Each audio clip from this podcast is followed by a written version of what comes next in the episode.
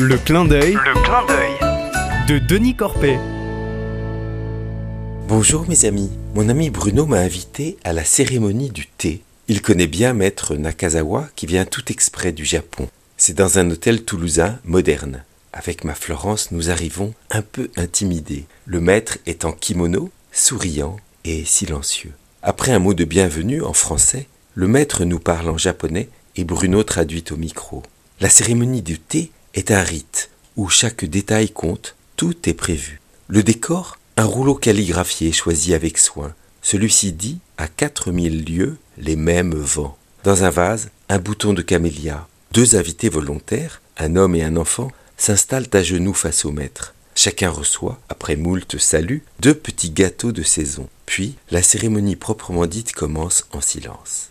Chaque ustensile est disposé à sa place précise par le maître, qui va les chercher en une sorte de danse. Il ébouillante le bol et le fouet de bambou. Il nettoie rituellement les ustensiles avec un tissu de soie qu'il fait claquer comme un drapeau. Il met le thé vert dans le bol, puis l'eau bouillante, et les fouette avec soin. Le bol est placé entre les invités qui répètent gauchement la politesse énoncée en japonais. Puis l'invité le plus honorable boit le thé.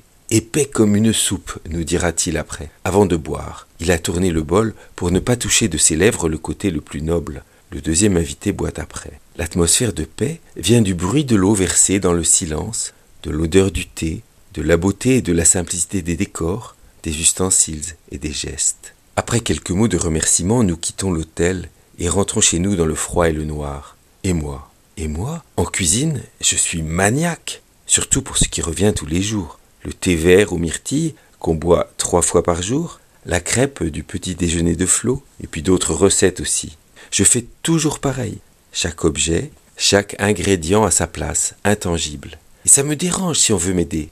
Être si maniaque, ça m'embête. Mais et à la messe aussi, certains prêtres me semblent maniaques, certains plus que d'autres, surtout pour le calice, à la consécration et après la communion.